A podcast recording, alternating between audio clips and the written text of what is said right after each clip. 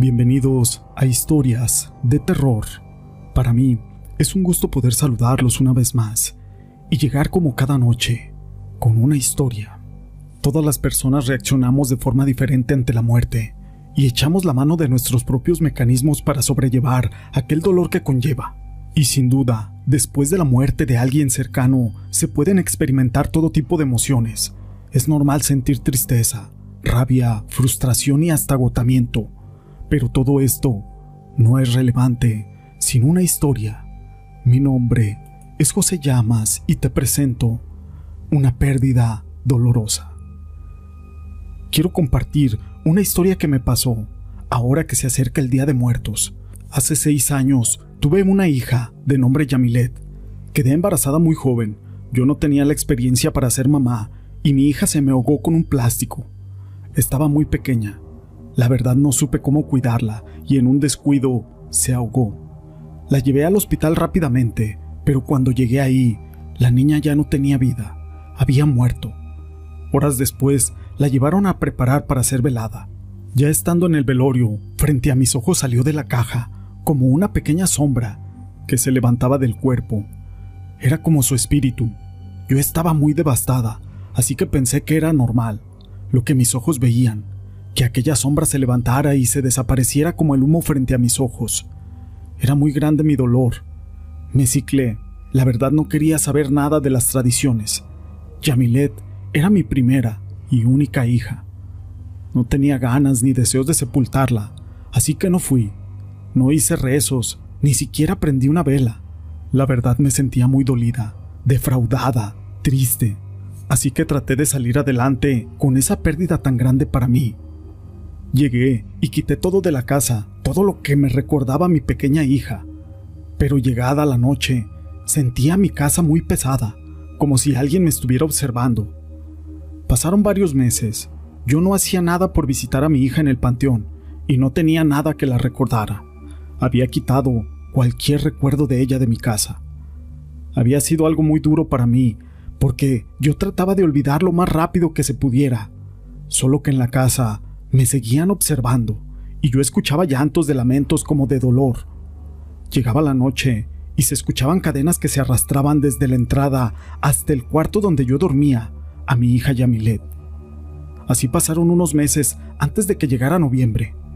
Llegó una tía a mi casa y me dijo, Sobrina, tienes que ponerle una veladora a tu hija y llorar su pérdida, porque te estás juzgando tú misma muy fuerte. Lo que la niña le pasó fue un accidente. Yo solamente le respondí, molesta, váyase tía, no es su problema. Mira muchacha, no es mi problema, pero tú al olvidar a tu hija hiciste que mi madre muerta se preocupara y ahora anda rondando intranquila por mi casa. Yo me reí como una tonta. Tía, no seas ridícula. Mi abuela ya está muerta igual que Yamilet. Mira, chamaca estúpida, ya que no crees que existen las almas en pena, te lo demostraré. Yo estoy segura de que tu abuela te ha visitado, pero como tu dolor no te permite ver lo que está pasando, no te has dado cuenta. Pero en la noche, al ponerse el reloj a la una de la mañana, nómbrala y dile que si está en tu casa, te diga qué es lo que quiere, porque ha venido del más allá. Dile qué es lo que la tiene intranquila o por qué no se va a descansar en paz. Sí, está bien. lo voy a hacer, pero no lo voy a hacer por usted, sino para demostrarle que ese tipo de cosas no existen. Ahora váyase de mi casa con sus supersticiones baratas. No tengo tiempo de estar escuchando ridiculeces. Esas cosas no existen, así que váyase.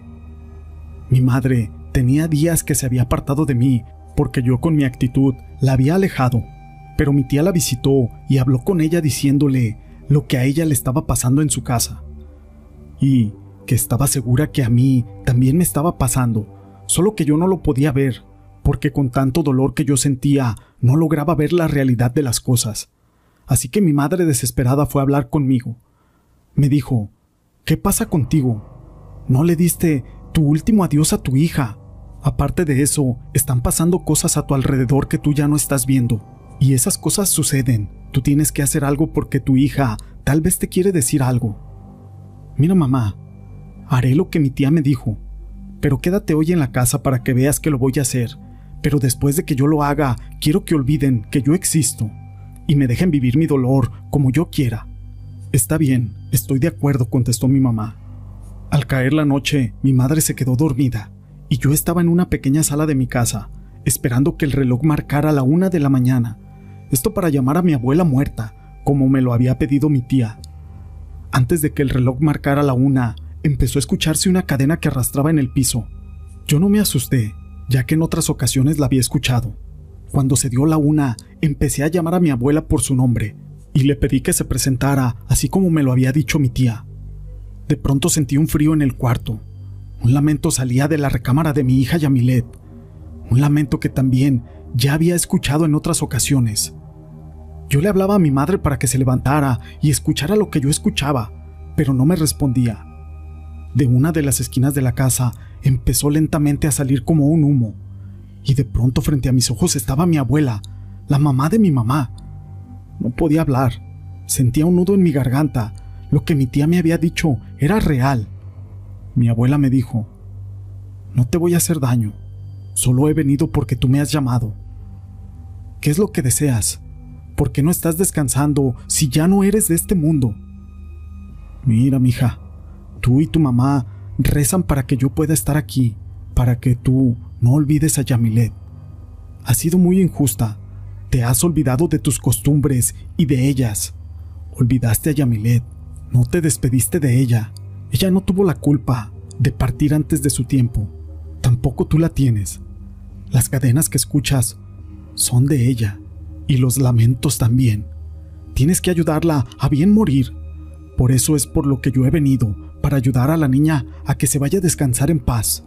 Tú tienes que recordarla, tienes que visitarla, llevarle alguna ofrenda, tienes que romper esas cadenas que ella va arrastrando, porque tú no le permites partir. ¿Qué puedo hacer?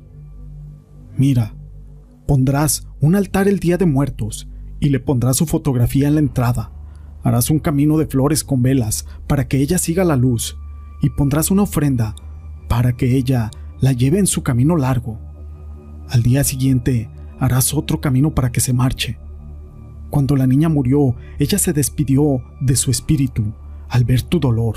Yo ese día vine para acompañarla, pero algo la retuvo. No pude llevarla a mi lado. Ese algo fue todo tu dolor. Esa niña lo sintió y prefirió quedarse a tu lado para ver cómo sufrías. Pero ella no es mortal. Cada día que pasa aquí su espíritu se pierde porque tú la has olvidado y no quieres saber más de ella. Tienes que dejarla ir, pero ella debe de saberlo por ti, así que haz algo para que ella se vaya a descansar en paz. Lloré todo lo que yo no le había llorado. Me arrodillo ante mi abuela y le pedí perdón. Y puse ese altar que ella me había pedido, con la foto de mi hija y el camino de flores a la ofrenda. Recé y recé por el descanso de mi hija, Coloqué todas sus fotos, todas las que le había quitado. Yo puse el camino de flores para que se despidiera. Llamé a toda la familia y fui al panteón. Y ahí delante de todos les pedí perdón, sobre todo a mi hija, por no haberla despedido el día de su entierro. Terminando me fui a mi casa con mi madre. Como no me decía nada, solo me abrazaba. Me acosté y tuve un sueño hermoso, donde en el panteón estaba mi abuela y junto a ella iba mi hija.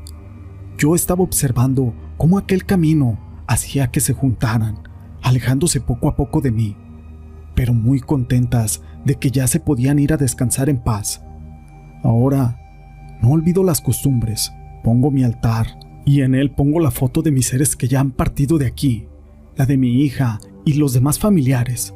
Les pongo su ofrenda y su veladora para cada uno. Ahora sé que la veladora les da luz en su camino y que me pone tranquila. También estoy segura que después de la muerte existe algo que se llama esencia espiritual y que si llamas a un muerto después de la una de la madrugada, puede acudir si lo haces con esa fe. Sé que lo bueno existe y lo malo también. Agradezco a mi abuela que desde el más allá vino a que yo recordara a mi hija. Y agradezco a mi pequeña por quedarse a mi lado para tratar de curar mi dolor. Esta historia la quise compartir con ustedes fue escrita e investigada por el licenciado Gregory Quintero, a quien le mando un saludo y un fuerte abrazo. Si les ha gustado, déjenme su pulgar arriba, No olviden en dejar sus comentarios y gracias por ser parte de este canal.